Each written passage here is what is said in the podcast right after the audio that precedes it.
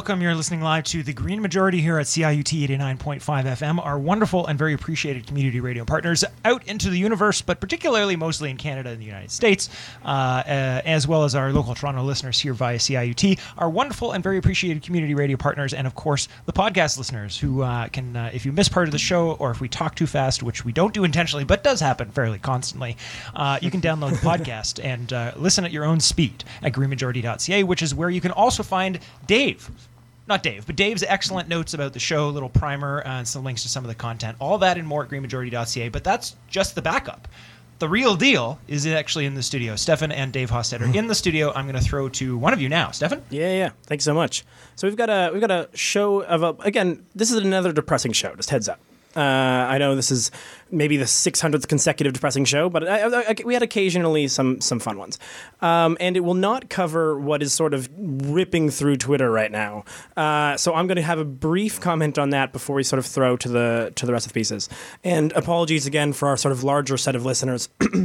this is a, this is a relatively specific Toronto uh, news story. However, I think it has a slightly larger uh, a larger impact or, or the, the, the, the part of it at the end sort of becomes a larger thing. So bear with me, son. So for those of you who don't know, uh, today, this morning, uh, the Premier of Ontario, Doug Ford, uh, basically announced his intention to cancel the current ongoing election cycle, that is for the City of Toronto, and restart it with only 25 councillors instead of the planned 47. Uh, he has decided that he just wants a smaller council, and despite the fact that What do you mean nominations, he wants a smaller council. he wants to decrease the number of councillors that exist in council. Wow. Yeah. By half? Basically, yes. It's to match the. It's to match the. Uh, it's to match the numbers from forty-seven to 20, number twenty-five comes from what the current wards are like uh, within uh, wi- within the provincial MPP's setting. Setting. However, uh, it would make that the number of residents per city councillor the one of the highest, if not the highest, in all of Ontario or all of Canada. Sorry. So the number of councillors per per number of, uh, number of residents per councillor would become the highest in all of all of Ontario So essentially, we have Canada. just less representation. dramatically less representation. It throws the entire in, the entire idea, the, the entire elections into chaos because basically they were they would have to restart the nomination processes. It puts a number of councillors who are who are already eh, planning their their, their next step. They've, some councillors already received money. They'll have they would have to re renominate themselves and then run against people who are now often a part of similar. You know, it's consolidating. So what it does in part is it almost guarantees that no new representation will end up on the city council because the incumbents now there's so many incumbents will, will run will run, um, and it also basically it it can it pushes power once again to the uh, uh, out to the burbs because there's there's there there's more of uh, there's more power out there right now, um, and and it. And it fundamentally is anti-democratic and sends everything, the entire situation to chaos. Not only that, our mayor, John Tory, uh, who is often considered, you know, a sensible conservative, quote unquote, uh, ha- found out. F- sorry, Sorry, just really quickly. Um, uh, I think when people say sensible, what they mean is quiet.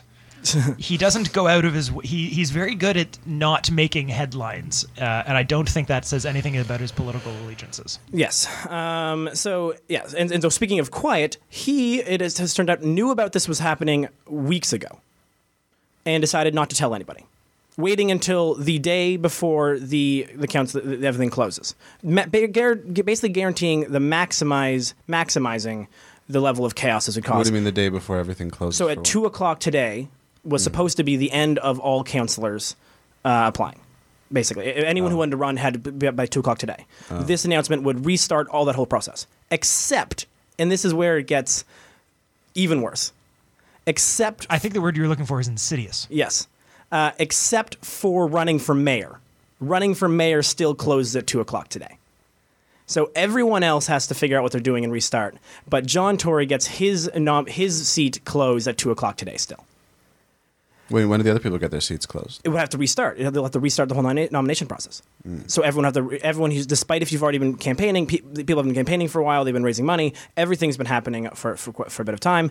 There is law on the books that says that the wards need to be need to be guaranteed by December of the year before, uh, and so this will be taken. Um, this certainly will be taken to court in some capacity. Although To- although Tory is coming out and saying I want a referendum on this rather than just fighting the legality of it. Again, not not great. And Sorry, this is really important. yeah. The reason why that's not reasonable is because it's based a referendum is based on the exact problem that the decision is going to exacerbate, which is the Yeah, right. if there's a larger number of people out in the burbs, but then you do a referendum, it's a straight vote, then you're essentially saying we're going to ask the popular vote if we should take away some of the people's representation. Well, but, but also it's, it's, So it's, not it's not a reasonable. I just want to make Right. sure people realize that it is not a reasonable. No, that sounds reasonable. No, it isn't. It's, it's, it was, it's, it's unreasonable for a variety of reasons, uh, not least of which it validates the idea at all. Just you know, fight this in court and, and stop it. But still, this is this is the thing. This is the thing for me, and this is where it sort of gets bigger than just Toronto. Uh, if you're if you're if you're in Ontario, you've experienced the last few mo- few weeks uh, of Doug Ford's quote unquote leadership, uh, and he's canceled at least at least four projects that had years of consultation and thinking and people's inputs going into. This includes the uh, embedding uh, the Truth and Reconciliation Committee requirements uh, of understanding uh, our, our, our the history of, of colonialism within Indigenous peoples and in our education system, which he canceled the day before it was supposed to happen, despite the people had already traveled in. This includes a sex ed curriculum that, despite he's walked back, he is it still is not going to end up being what was consulted on. Thousands and thousands of people consulted on. He got rid of the price on. He's gotten rid of the price on carbon, uh, which which was many years in the making, and and now he's now he's fighting on this new world boundaries. These are four projects that have that have been spent years of work on, and in a matter of minutes, they're all all of that work is now scrapped. No business is run that way. No functioning world can be run this way. So if you're so, and, and this is not new for not new. Uh, you know, there. You know, Mike Harris filled in the Eglinton uh, Expressway. You know, like, the number of times conservatives have decided to fill in holes instead of finishing transit is is insane. However, this it certainly feels like the commitment to abandoning projects that have had extensive planning for for years has aside, has it certainly feels like it's it's overwhelming right now. And so this is I ask. And I didn't mean to make this go on for so long, but this is just ridiculous. So my que- my request, and I, I don't think there are a lot of conservatives listening to this, but if you are consider yourself conservative, if you are, an, if you know someone who considers a conservative, ask them to clean up this mess. They, you have created the mess. The rest of us are out here trying to solve the problems of the day, and what are your leaders doing? you know, if you support Trump, if you support Ford, if you support any of these people who are allowing for these ongoing, completely undemocratic, ridiculous cuts that have nothing to do, nothing to do with making a better government and a better world. They they're they're not listening to us. You know, like the thin veneer that was already is that was already thin. Uh, that you care about anything but consolidating power is fading faster than most of us imagined possible. And the emperor, whether it's Ford or Trump or any of these more quote unquote professional looking types, has no clothes. And it's time that you tell them because they aren't listening to us. The rest of us have spent their time yelling about it and trying to find ways to make the world a better place, and it is not working. So it's on you now. Get something done. Fix something because the world is on fire and you are letting it burn. Speaking of the world being on fire, I hear it's really hot right now, Dave. Oh, so we're going to get into this now. I think so. Okay. So, um, yes, uh, Greece, Stefan, Uh, Greece. Uh, to segue from your Doug Ford thing, Yes. which I'm sure I'm sure your rage will be ongoing. It's So only going to we burn have hotter. that to look forward Yeah. to. Um, Greece has just completed three days of national mourning, which were declared on Tuesday in the wake of devastating wildfires in towns outside of Athens, and yet the fires continue and have now killed at least 80 people while injuring 200 others. Around 250 people uh, waded in the sea in thick smoke for five hours until boats picked them up. As well, 86 people have died in Japan since May as a direct cause of a continuing heat wave, which is being called a natural disaster. Over 22,000 people have been hospitalized for heat stroke, as Japan has recorded its highest ever documented temperature. On Monday, July 23rd, the city of Kumagaya reached 41 degrees Celsius or 106 degrees Fahrenheit with no signs of cooling down. Tokyo has also broached the 40 degrees Celsius threshold for the first time in recorded history. Some residents are ceremonially throwing water on the pavement to cool it down. The heat has followed massive rainfall that caused flooding and landslides in the western region. Vegetable prices in Japan have risen by up to 65% for some goods due to the extreme weather. Here in eastern Canada, at least 70 deaths this month have been attributed to higher temperatures in the province of Quebec alone, and Ottawa's humidity index hit a record breaking 47 degrees Celsius or 116 degrees, uh, 0.6 degrees Fahrenheit on the uh, 2nd of July.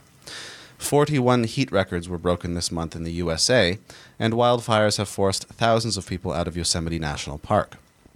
A town outside of LA hit a record 48.9 degrees Celsius or 120 Fahrenheit, and the University of California broke a 79 year old record when it climbed to 44 degrees Celsius. A postal worker died of the heat in her truck, which did not have air conditioning, in a suburb of LA which reached 47 degrees Celsius. The heat also caused tens of thousands of homes to lose power as demand for electricity skyrocketed. Iran has also seen electricity demand surpass its grid capacity, causing major power cuts and preventing people from using air conditioning. The capital of nearby Georgia hit 40 degrees Celsius for the first time. Algeria is currently experiencing the highest temperatures ever recorded in all of Africa, reaching 51 degrees Celsius or 124 degrees Fahrenheit.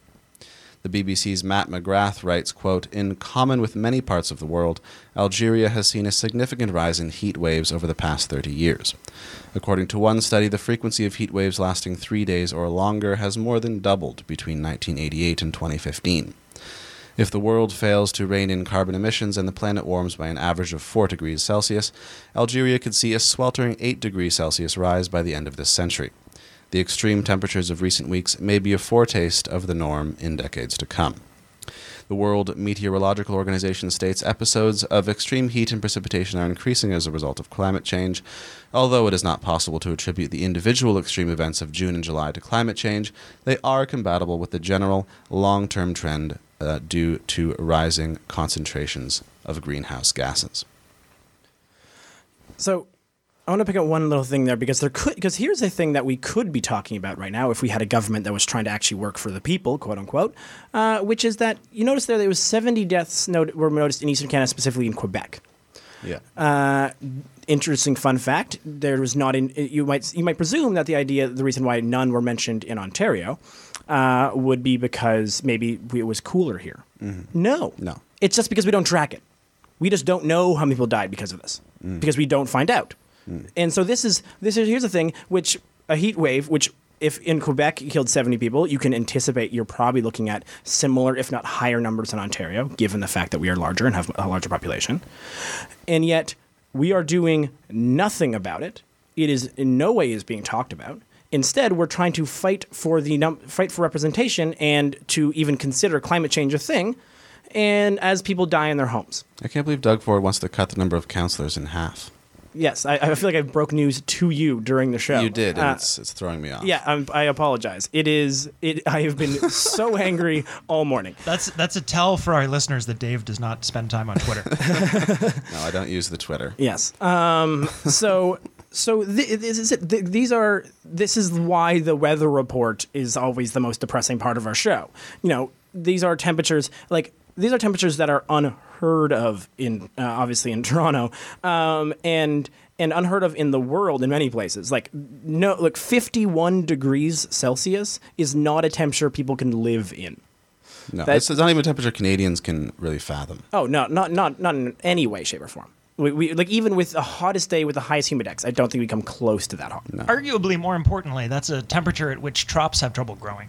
Yes, yeah, and uh, Mm. Mm-hmm. A lot of and and uh, and asphalt begins to melt. Mm. You know, these are these are. Speaking of crops growing, uh, shall I move on to the UK? Yeah, let's head to the UK. So, heat waves are also a major concern, Stefan, for UK farmers because wildfires are becoming increasingly likely as there, as there has been almost no rain for weeks on end across most of Britain, and the past couple of months have been the driest ever recorded in the UK. The earth is hard and dry, and the grass is yellow. And the farmland has been described as a tinderbox ready to ignite in an instant as the drought and heat continue, and the crops are drying out just as they are beginning to ripen. Stefan, the crops are drying out just as they are beginning to ripen. That's great. The dry heat is apparently so bad that even harvesting the crops could start a fire. because a blade could hit a rock and make a spark. the risk of fire increases as the crops ripen, and all farm vehicles are being outfitted with fire extinguishers. Some farmers are having to destroy what would be natural habitat for wild creatures, but pose a risk of igniting if someone throws a cigarette butt out of their window. Um, now, some members of the of Parliament in the UK are also pointing out that the country is quite unprepared for severe heat waves, and in 2016 there were close to 400 heat-related deaths in the single hottest day alone. According to a report put out by some government officials, heat-related deaths in the UK could rise to 7,000 a year by 2040, and there are currently no building regulations to stop overheating. Officials have called for the relaxing of uniform policies at work and school and allowing people to work home, uh, work from home during uh, heat waves. New regulations to address heat risk have been called for for four years now, but the government has wanted to, quote, reduce net regulation on home builders. One expert estimated that over a thousand people have died in the UK just this summer due to the heat. The UK's Environmental Audit Committee reported, quote, the current lack of regulation to prevent overheating means that new developments, including hospitals and care homes, which will be around for the next 70 years, will add to the number of buildings that overheat.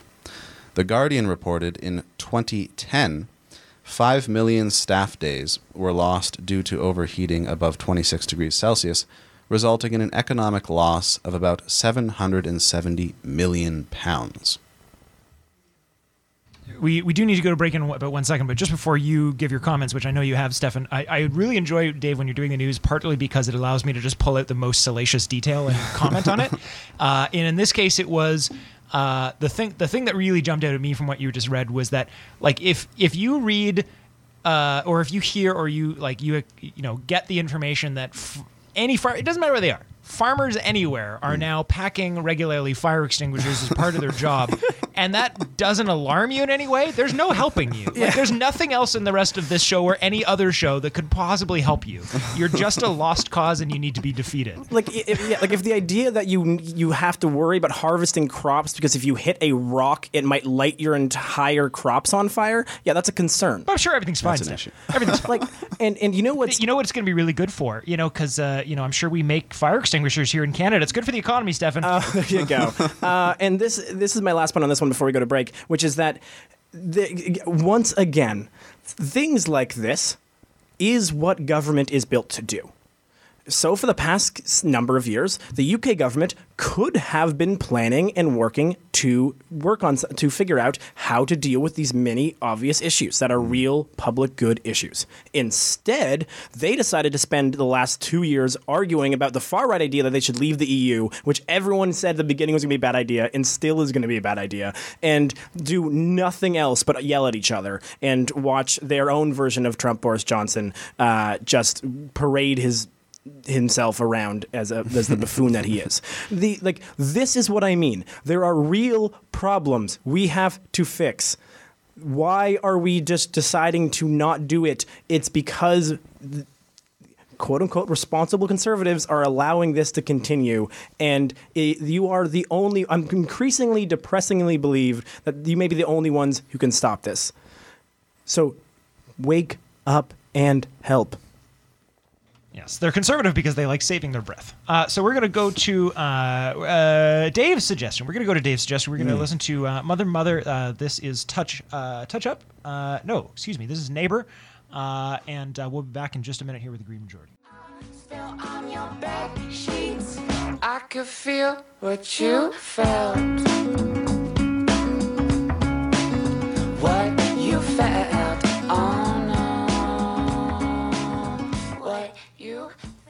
You're listening to the Green Majority here at CIUT 89.5 FM, our wonderful community radio partners internationally, uh, particularly in Canada, but as well as our very appreciated radio syndicates and our podcast listeners. You may be listening on the podcast, which can be found at greenmajority.ca. Back to the studio with Stefan and Dave.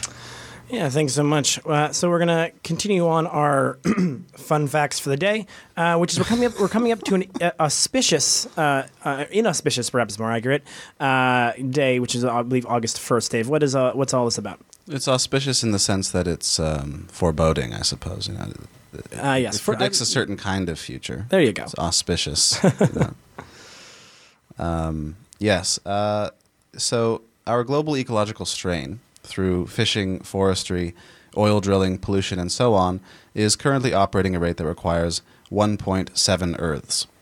Every year we pass what is called the Earth Overshoot Day, which, according to overshootday.org, marks the date when all of humanity has used more from nature than our planet can renew in the entire year. A new study has found that this date is falling earlier and earlier in the year, meaning that our consumption and pollution levels are occurring at ever increasing volumes. It has moved forward two days this year to the 1st of August, which is the earliest it has ever been recorded. When we first began exceeding this threshold in 1970, it fell on the 29th of December. The date jumped forward steadily over the following decades, then slowed down briefly, but has picked up pace again in recent years. We are therefore falling into an ecological debt, which will have to be repaid considering we cannot all leave the planet. Such an obvious crisis has prompted certain environmentalists, such as independent scientist and originator, uh, originator of the Gaia hypothesis, James Lovelock, to insist that we should not put our efforts into things like renewable energy, since global population is going to fall by so much anyway, but that instead we must be focusing all our resources on, quote, preparing to live in a greatly diminished world. In any case, I think uh, Guardian writer Jonathan Watts rightly points out that we are in the midst of sacrificing our planet for, quote, unequally distributed lifestyle gains. The Global Footprint Network notes that political action is much more effective at reversing this process than individual choices, stating that cutting 50% of meat consumption in favor of vegetarian options pushes back the overshoot by five days, whereas efficiencies in industry and construction could move it back by three weeks and reducing the carbon footprint by 50% could move it back three months. The 2008 financial crisis pushed the Earth overshoot day back five days. I think that last piece is, is, is, is somewhat important, which shows that the our current economy is such that it it collapsing saves us five ex, gives us five extra days of uh, of resources. The yeah, this, this is we, this, we sort of, I think we sort of cover this every year about how it and, and it's constantly moving slightly earlier, um, and, and and back and forth, but it's it just sort of goes to show the the state that we're in. It, and and it, this is what's interesting about this one is that it, it is because it does a wide range of industries. It's not just sort of it's not from standpoint of just climate change or anything specific. it, it is the the host of resources that we are consuming that is the problem. Mm um, and and so it sort of it sort of dictates the that while obviously climate change is, a huge issue, you know, cutting if, if, if cutting back you know CO two by fifty percent would move back three months, then you're then you're looking at okay, well now we're getting closer to being at least preparing this, mm-hmm. uh, and then you'd presume that by doing that you might also get by the, the, process to be able to do that would require a level of which you'd be able to start moving some other, you know, bringing back forests and some other pieces of that would be required to be able to do this. Mm-hmm you know, especially also re- regaining the health of the oceans. Uh, but so, so, it's it's it's an interesting sort of piece, but it's sort of like I don't know. It, it, ends up being for me like it's Earth Overshoot Day is more interesting to me than Earth Day. Um, and I would say that it, it as a thing to talk about every every year uh, would probably be a more effective conversation, uh, but also does sort of highlight this fact that you, you right near the end about how while personal individual choice is you know good like that's a, a, thing that everyone should you know consider. Mm-hmm. This is a global problem and cannot be solved by individual ideas. You know, you have the to, to limit this back to sort of the the ongoing debate about in, about how to deal with climate change within Ontario. You know, the the current minister has said that while they are interested, they want to they, they're going to have their own climate change plan, but it will not be will not have a price in carbon which means that they are going to have a plan that is sort of a hot, uh, that, that is not a systematic solution to this problem. And there is no non-systematic solution to this problem. That is that is not how this can work. This is only a this is a problem that can only be solved by systematic. You don't think it's up for private enterprise? Well, I think private enterprises can uh, can can can can be part are parts of these systems. Mm-hmm. Uh, and, and but I think you but the solution has to be systemic. They require regulation because they can't regulate each other. Well, well, regulation like the prices on carbon is not regulation. A price on carbon is letting letting the market solve this problem. Um, you can create, you could theoretically create uh, certain types of markets that would do a lot of the work, but you would still need actual leadership from government to be able to do this. because it's, it's giving businesses something that they, they all have to conform around, so they can predict each other's Yeah. uh, models. It's whereas if, if whereas there's no incentive for an individual company to do it on their own, because then they'll just lose profits and other people will take over their. Yeah, basically, yeah. I was just going to say, next thing you're going to suggest, Stefan, is that we can't solve the opioid crisis by giving tax breaks to billionaires. Well, you That's know, madness, Saren. Yeah, yeah. That clearly that one's a good idea. That that that what was Trump's number one goal, and there he did it. He's you know tax rates billionaires. Um, but yeah, like these are the things. Right? These are the these are the pieces in which, like, it's as if we've gone into a world in which systemic solutions to problems is just not not reasonable or not considered reasonable, and and I don't I don't have a Which is odd because that's how corporations work. Right. Corporations have to look at their problems systemically, which is why which is why everybody feels so alienated down below. Well, and and and then uh, and then on top of that, the you know the the fact that even at least we, as we're getting into now, a lot of corporations are asking for things like a price on carbon. They're not the ones fighting this. It's you know it's gone it's become completely into this sort of populist realm of of just people don't like it, so I'll be against it. Yeah. You know, it's it's an own the libs strategy of of, of governing, uh, which Own the libs. uh, uh, own the libs as in owning the liberals. It's a it's a thing people say on the internet. Wow. Uh, but Hashtag own the libs. yeah, exactly. But uh, but like but that's the idea, right? Like that, to me, that is the only thing that makes these governing decisions make any sense. Is that the point is to make people you don't like mad. There's no effort to do good government governments. The- you know that like nothing that no, nothing that is being brought forward right now by Ford or Trump feels in any way like good governance. It feels like I want to make people I don't like mad, and these are the ways I plan on doing it. well, it's because to a large extent he figured out that you don't need to sell policy to people that don't care about policy. Mm. Right? If the only thing your voters care about is sticking it to the other guys, Yeah. that's how you get Ford. That's how you get Trump. Yeah, and then yeah, and that's where we're at now. Um, anyways, that's not really related to this particular article. It's obviously more related to the ongoing anger that I still Well, I, I think they're rightfully angry by neoliberal projects in general, carried out even by Democrats. They want to stick it to somebody. They, they want somebody to stick it to. Sure, like, but there's the, the level of which that like that. Um, that works for a particular subset of these of these issues. I would say that you know there's a v- vast array of ways in which that is not exactly occurring, but um, or, or vast set of policies that are put in place that have nothing to do with that. You know, For, for instance, what? if you've ever said the phrase "own the libs" on Twitter, there's a good chance you're not terribly concerned about the intricacies of public policy. right uh, well you know like the, the idea that tax the idea that, that the tax breaks that are being that, that, that trump gave were not just giving rich people more money like that's all that did and everyone said that's what it was going to do even economists uh, beforehand and they did it you know that's that is not a there, that is not a policy that is doing anything to to to you know tear down the establishment that is entrenching the establishment I haven't used this in so long. I have to say it. Oh my God! Is uh, Stephen Colbert's whole uh, now? Now, Stefan, you know that facts have a well-known liberal bias. Right, exactly.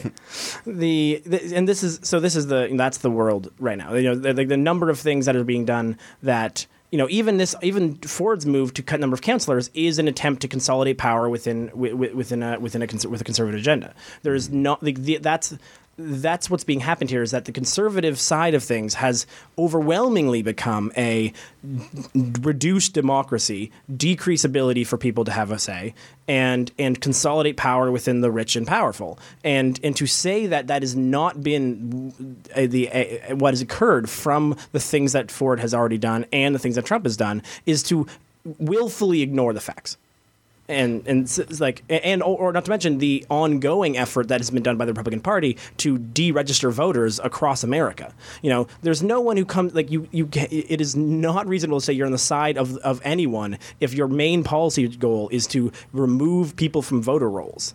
Mm-hmm. You know that's that is or to remove representation, which is you know Ford is removing trying to remove representation from from people in you know in in in the world. Like it's something like and then and then here we are with uh, and then and then and then what happens that like what happens if you reduce from 47 to 25? One major thing is that there's dramatically less oversight on every one of these sort of unelected boards that exist out in and and that fundamentally allows for more corporate corporate influence and and, and less government influence. Like your that is part of this is to just reduce the ability to govern effectively. That was what Harper did here in Canada. You know, it, like the, the, the his mandate more often than not was directly seemed to be directly re- related to the idea of reducing the ability for Canada to govern effectively. You know, getting rid of the census.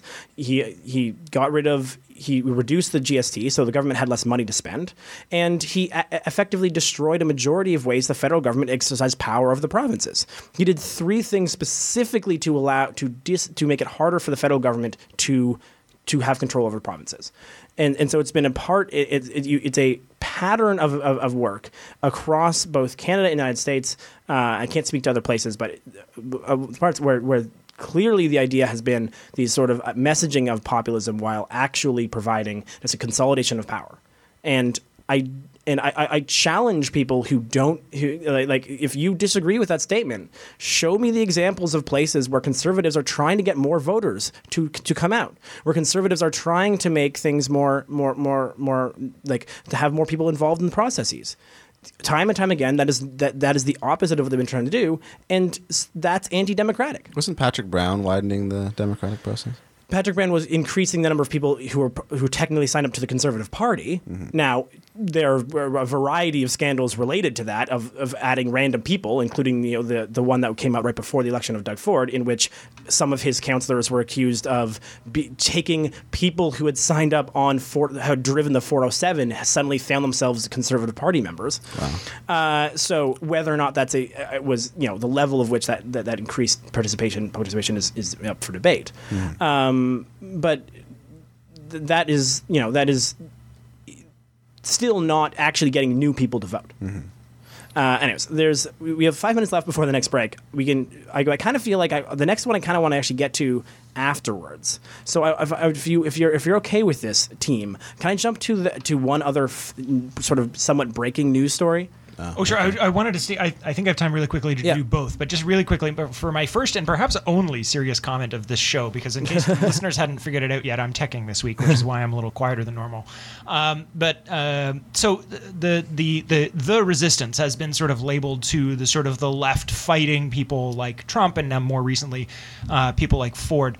But I think honestly that that that term is being used backwards because essentially as we were saying a minute ago with the idea that the entire thing is stick it to the people we don't like is the entire voting precipice of uh, right-wing people right now uh, is just go get those guys is because the world is changing right? We've accept, science has accepted climate change. Big changes have to happen. Turns out because of the way we've organized our economy that means big economic changes are going to have to happen too. All these changes are required. People uh, not uh, feeling like they can go out and uh, you know execute people like me on the street because they don't like the fact that i'm queer or something like that. The world is changing uh, you know me too all these things. They are actually the resistance. They are trying to resist change which is why all these voters are going out saying i don't care what you're for as long as you're against them so they're the resistance, and it's history that is going to beat them.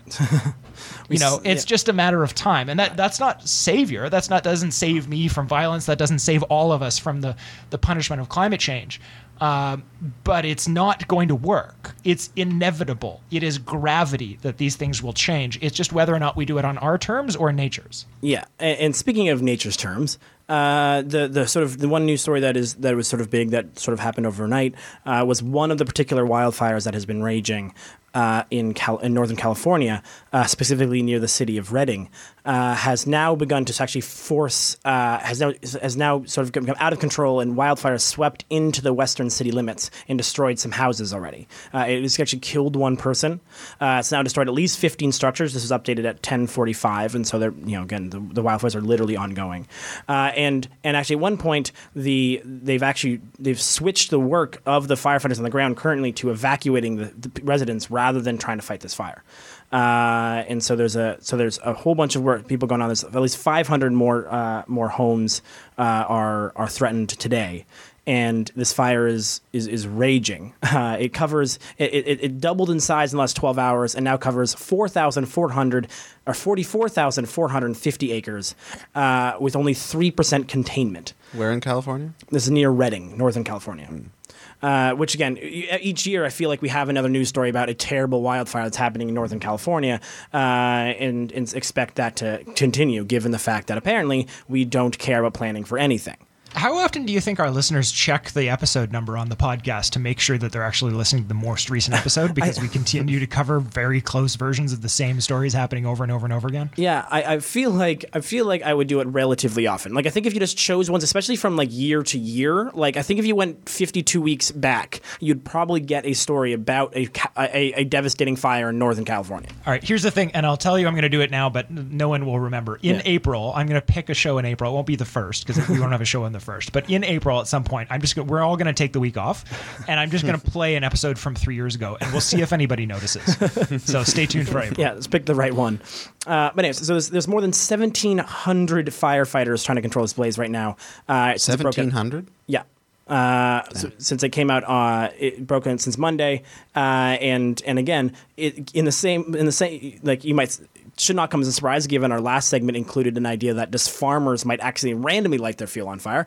Uh, it's not surprising that this has been hot, windy conditions have been fueling this fire as it goes along, uh, and they've once again they've had to call in the National Guard. 200, uh, 200 uh, Ca- California National Guardsmen have been brought in to help firefighters. Which, if you remember a previous version of this show, I, I made a bold prediction that at some point the the National Guard, but specifically the and, and- but any part of the uh, American military would become more and more involved in actually fighting climate change within the United States, and I think and that would could could cause a variety of odd things to occur. Uh, given, but the but yes, the if you're in Northern California, know know anyone in Northern California, please ask them to evacuate and check in on them. Uh, and with all of that said, let's uh, let's go to our next music break before we uh, before we come back. All right. Well, I appreciate the extra um, couple of seconds there as normal because uh, uh, I uh, I am actually going to play the song I wasn't sure I was going to play. um, it's uh, I was going to play another Mother Mother song, but there's this a song I've been sort of listening on loop this morning because it's really just honestly what's in my heart. It is in fact from a video game soundtrack. So I, uh, if you think it is, yeah, it is.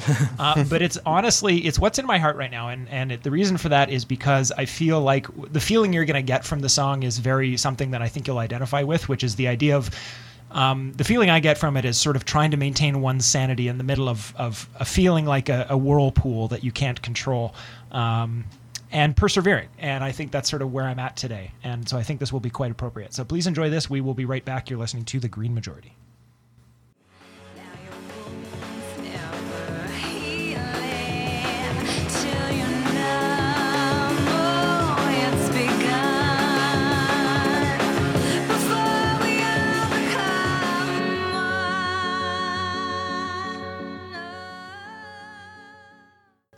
So hopefully you feel a little bit haunted for a minute. You're just tuning in. You're listening to The Green Majority. If that interested you at all, uh, beautiful vocals there by Ashley Barrett. It's composed by Darren Korb, and it is in fact on the Transistor, uh, which is the name of a video game, Transistor soundtrack. Uh, that's how I'm feeling today, in case you're wondering. Back to the studio. Yeah, so we're going to cover uh, perhaps perhaps after uh, a, a little bit of a, a little bit of a sort of the I guess the combination of mental health and temperature. Uh, feel, it feels both depressing and hot in here, uh, and so I think the next story is uh, is is apropos. A new study, Stefan, published in Nature Climate Change, has found that higher temperatures increase suicide rates. The report is apparently as precise as being able to state that suicides in the United States and Mexico can be seen to rise with every 1 degree Celsius increase in a month's average temperature. Co author of the study, Dr. Sanjay Basu, told Democracy Now! that they have correlated that they have corrected data as far back as the 1960s for seasonality, economic changes, and other factors, and thereby observed a direct relationship between increased average temperatures and suicides, showing a quote remarkable consistency that goes beyond mere correlation. They also looked at over 600 million Twitter accounts operating out of the same areas they studied, and the depressive or suicidal comments posted there, linking increased average temperatures with an increased use of words such as depressed, alone, lonely, bleak, trapped and suicidal. Researchers were surprised to find that the increase in suicides is not more prominent in rural or agricultural environments. Past, past studies have linked climate change to disproportionate suicide rates in rural communities due to lower harvests and the like. But now that both urban and rural areas are affected by global warming, the rates have equaled out between the two, but also between rich and poor, and those living in typically colder climates versus typically warmer ones. Uh, the scientist said, quote, This further suggests that mental well being deteriorates during warmer periods. Previous studies have shown that higher temperatures increase interpersonal violence. Dr. Basu co authored another new study about food and climate change, showing a connection between global warming and farmer suicides in India, but also showing that, quote, as carbon dioxide increases in the atmosphere, the nutritional quality of staple crops appears to decrease remarkably. The vitamin and mineral content of key crops that are the major staples for particularly low and middle income countries decreases in nutrient quality for important nutrients like iron and zinc, and we find, in fact, that the rates of nutrient deficiency that can lead to important diseases are expected to increase dramatically in the context of climate change. Yeah, it's interesting that it's both. This sort of it, what's interesting here is the combination of that just it just being hotter uh, leads to leads to more suicides. and that's that's average too. It's not just that it's a hotter day, therefore more more suicides uh, Right. occur. Like the heat is not triggering the suicide specifically, obviously, because Right. that's not the most important factor in mental health. Right. But it's found that increased average temperatures Mm. uh, lead to increased uh, suicide rate. Right. Yeah, and and I think and and that and that I think in some way uh, I would be I, again I would be I. This study specifically does not necessarily say that. Uh, say what I'm going to say, um, but it is. I, I, would, say that give there's certainly anecdotal evidence to prove this is the case, uh, or show this case, which is that you know there was that there was the there was the lawyer who a couple year, a couple week, a couple months ago set himself on fire uh, due to sort of the state of the environment within the world. A lot know, of people doing that. Um, and and and those actions are uh, are sort of showing or, or can can can can show the level of which it is it is hard to exist in today's world as a person who's paying attention. Um, and and I think that well, as anyone, but also as a person who's paying attention. Um, and I and I think that this this show alone, th- like funny, I was trying to describe part of what I see the value of, of our particular program uh, to someone a few days ago, and and and the way that I one of the things I described was that it truly feels like if you just read mainstream news and listen to and listen to general people, um, that that we are being gaslit.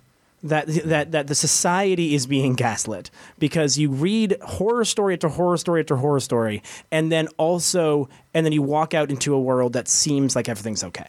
You know, you read a story that that UK farmers are worried they're going to light their crops on fire, uh, and so are carrying fire extinguishers in case they do, and and then walk out into a world in which it feels normal. Well, that's the that's the the strangeness of uh, living in an ivory tower such as Toronto, Canada. Well, exactly. And and and and, I, and so this that those pieces of this, I think, end up becoming super difficult to navigate. Um, and and specifically, it- the, what happens is that I feel like we end up in a place where everything that we are trying to get done, and every time you, you, you hear something's happening, and then you want to get something move something forward, it doesn't uh, it does it doesn't it doesn't resonate with the rest of you know the world is not is not responding as as it should given the horror stories we're reading. Mm-hmm. And that is deteriorating our mental health. Like it i really truly believe that the disconnect between the the, the news and the words and the and the information that we're absorbing and the response to it is is inherently detrimental to our to our mental health. Mm-hmm. That the more you understand of each individual thing that's going on in the world, and and the fact that despite the grave warnings that we're reading and hearing and learning about, and and are existing, that the res- you're still getting a majority uh, or not majority, but a large percentage of, of, of the population and of and, and of and of information you consume, acting as if nothing needs to change or alternatively that we need to stop doing the things that that even were began to make sense. and that that uh, that dissonance will increase uh, as things progress, especially for Canadians as uh, environmental or climate change refugees and other general refugees increase, uh, and we have to decide whether or not to consciously allow these people, not allow these people in, and brutalize our society, or uh, to attempt to, you know, br- bring them in, which doesn't seem all that likely. Yes. Yeah. Exactly. And and and that's the th- and because in a, in a big part of that is because we are refusing to appreciate the the real world we live in. And so and so and so and so it, it does not surprise me, I guess I'll say, to hear that as average temperatures increase, you know, suicides do. And and I think as angry as I've been this entire show, uh, I do think it requires a level of thing to be said, which is like, please, everyone, do take care of yourself. Um, and and and that is obviously there's a whole bunch of history about how that is not helpful to people who are actually experiencing uh, truly you know severe depression. Uh, and there's a variety of other things that can be done there. But specific, but like for for those of us you know who um, are not experiencing sort of a, that level, but are just experiencing this cognitive dissonance that truly exists on a day to day basis. Um, we gotta give ourselves an opportunity to vent sometimes, and that's why I think you so often see these conversations. That every conversation with with people who are sort of paying attention ends up being sort of you sort of half scream at each other over over a beer about the state of the world, and then you go home and you feel slightly better about it uh, and that's and that's and that seems to be the only thing we can do right now. Uh, and it's it's it's frustrating because it, it because you really do are left with what else you can do.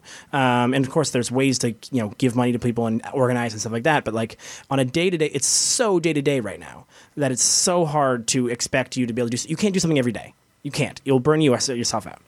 In case I just thought it would be interesting for the listener if you're wondering if uh, you know complaining loudly to tens of thousands of people at the same time is any more cathartic. Uh, slightly. But yeah, exactly. But still not. Still doesn't. Still still is not the same thing as actually getting real action here. Um, and so yeah, so that's my that's that's my only bit right there is just sort of this level of which let's let's really try to understand the difficulties that we're really facing. And the earlier study we saw said uh, noted that political action is the uh, most effective way to uh, to push back the Earth overshoot day and, and to help the planet. Yeah. But people like but uh, Doug Ford's actions, uh, which you mentioned earlier, uh, dramatically reduce the ability for people to obtain that political action. Right. Exactly. Yeah. If you only have 25 councilors, there's only so much more. There's only so much they can do, uh, and every idea will be worse. But anyways, Speaking uh, of impenetrable political action, Yes, let's uh, do it. We're going to move to the United States uh, politics. oh, that's so much. So I'm sure this is going to be so much more uplifting. Yes. So the new head of the Environmental Protection Agency is trampling all over states' rights. Ah. As Andrew Wheeler stated on Tuesday that the U.S. needs a single fuel efficiency standard, stripping state governments of the right to, I mean, not directly, but saying that we should, uh, they should strip states' governments of the right to choose their own and preventing states from setting higher standards than the federal government. Executive Director uh, of the Center for Biological Diversity, Kieran Suckling, told Democracy Now, quote, the state, uh, the second estate is a higher standard.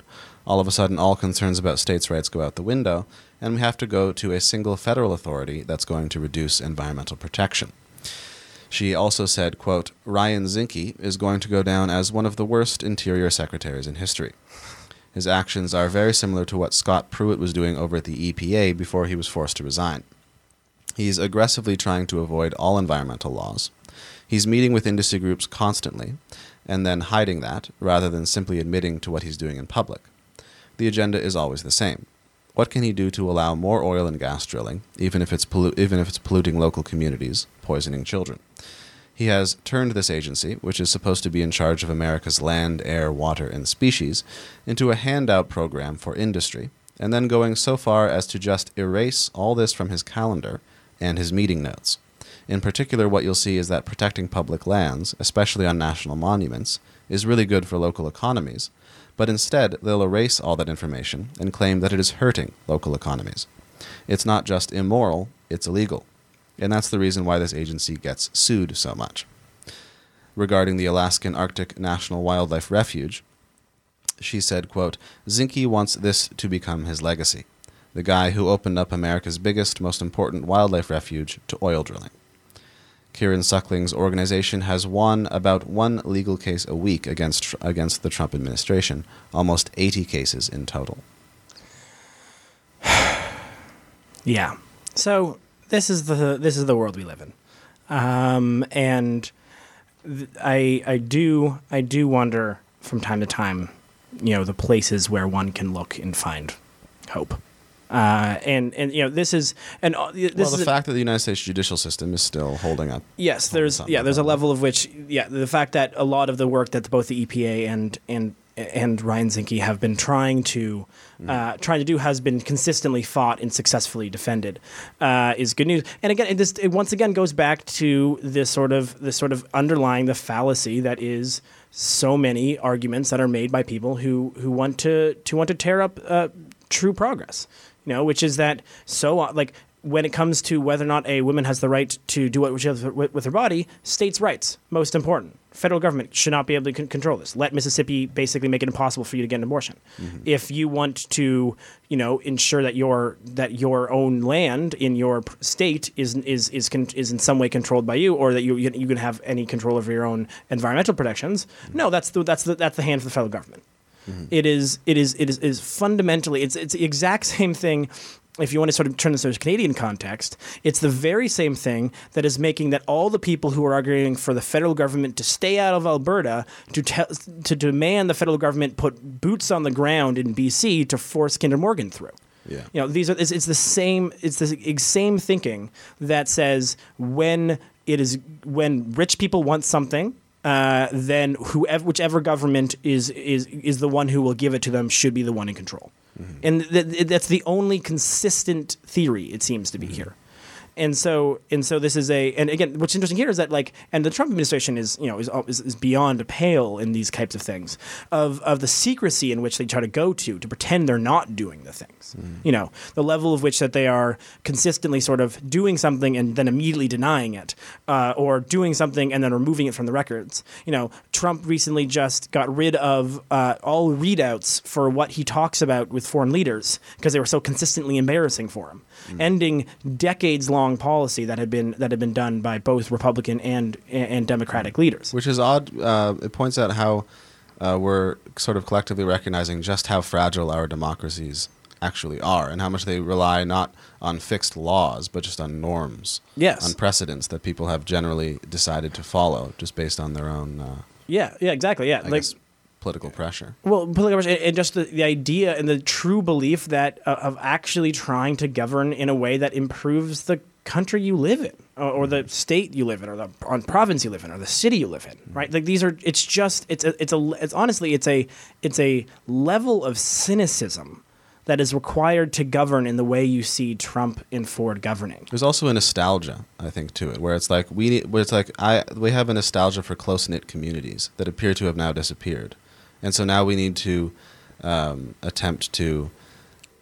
I forgot where I was going to go with it, but uh, uh, uh, yeah, Yeah, exactly. There's certainly a nostalgia uh, around around the idea that you know when things were happening previously, I was fine, and therefore it should be like like the amount of which is just like things were cool when I was a kid, it- therefore things are always cool. yeah. If we if we dismantle, if we have to dismantle larger collective networks like massive democracies in order to go back to the nostalgic close knit community past. Yeah.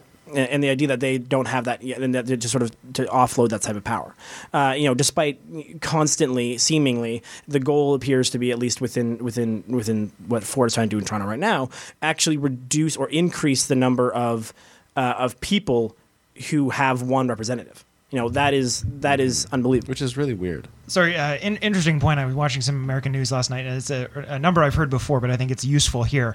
Which is, uh, it depends what you mean by the good old days. Do you mean the good old days when uh, white men had all the power? Well, they largely still do. They just have less. And if what you mean is the the not oh not that no no no we just mean the responsible tax policy of Ronald Reagan. Oh, when you mean uh, you mean when they had a ninety percent marginal tax rate?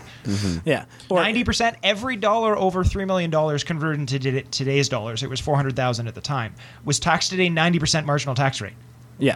So yeah, great. Yeah, let's raise taxes on the rich. I'm right with you. If that's what you mean. If you're not into that racism thing and you mean raising taxes on the rich, I'm with you.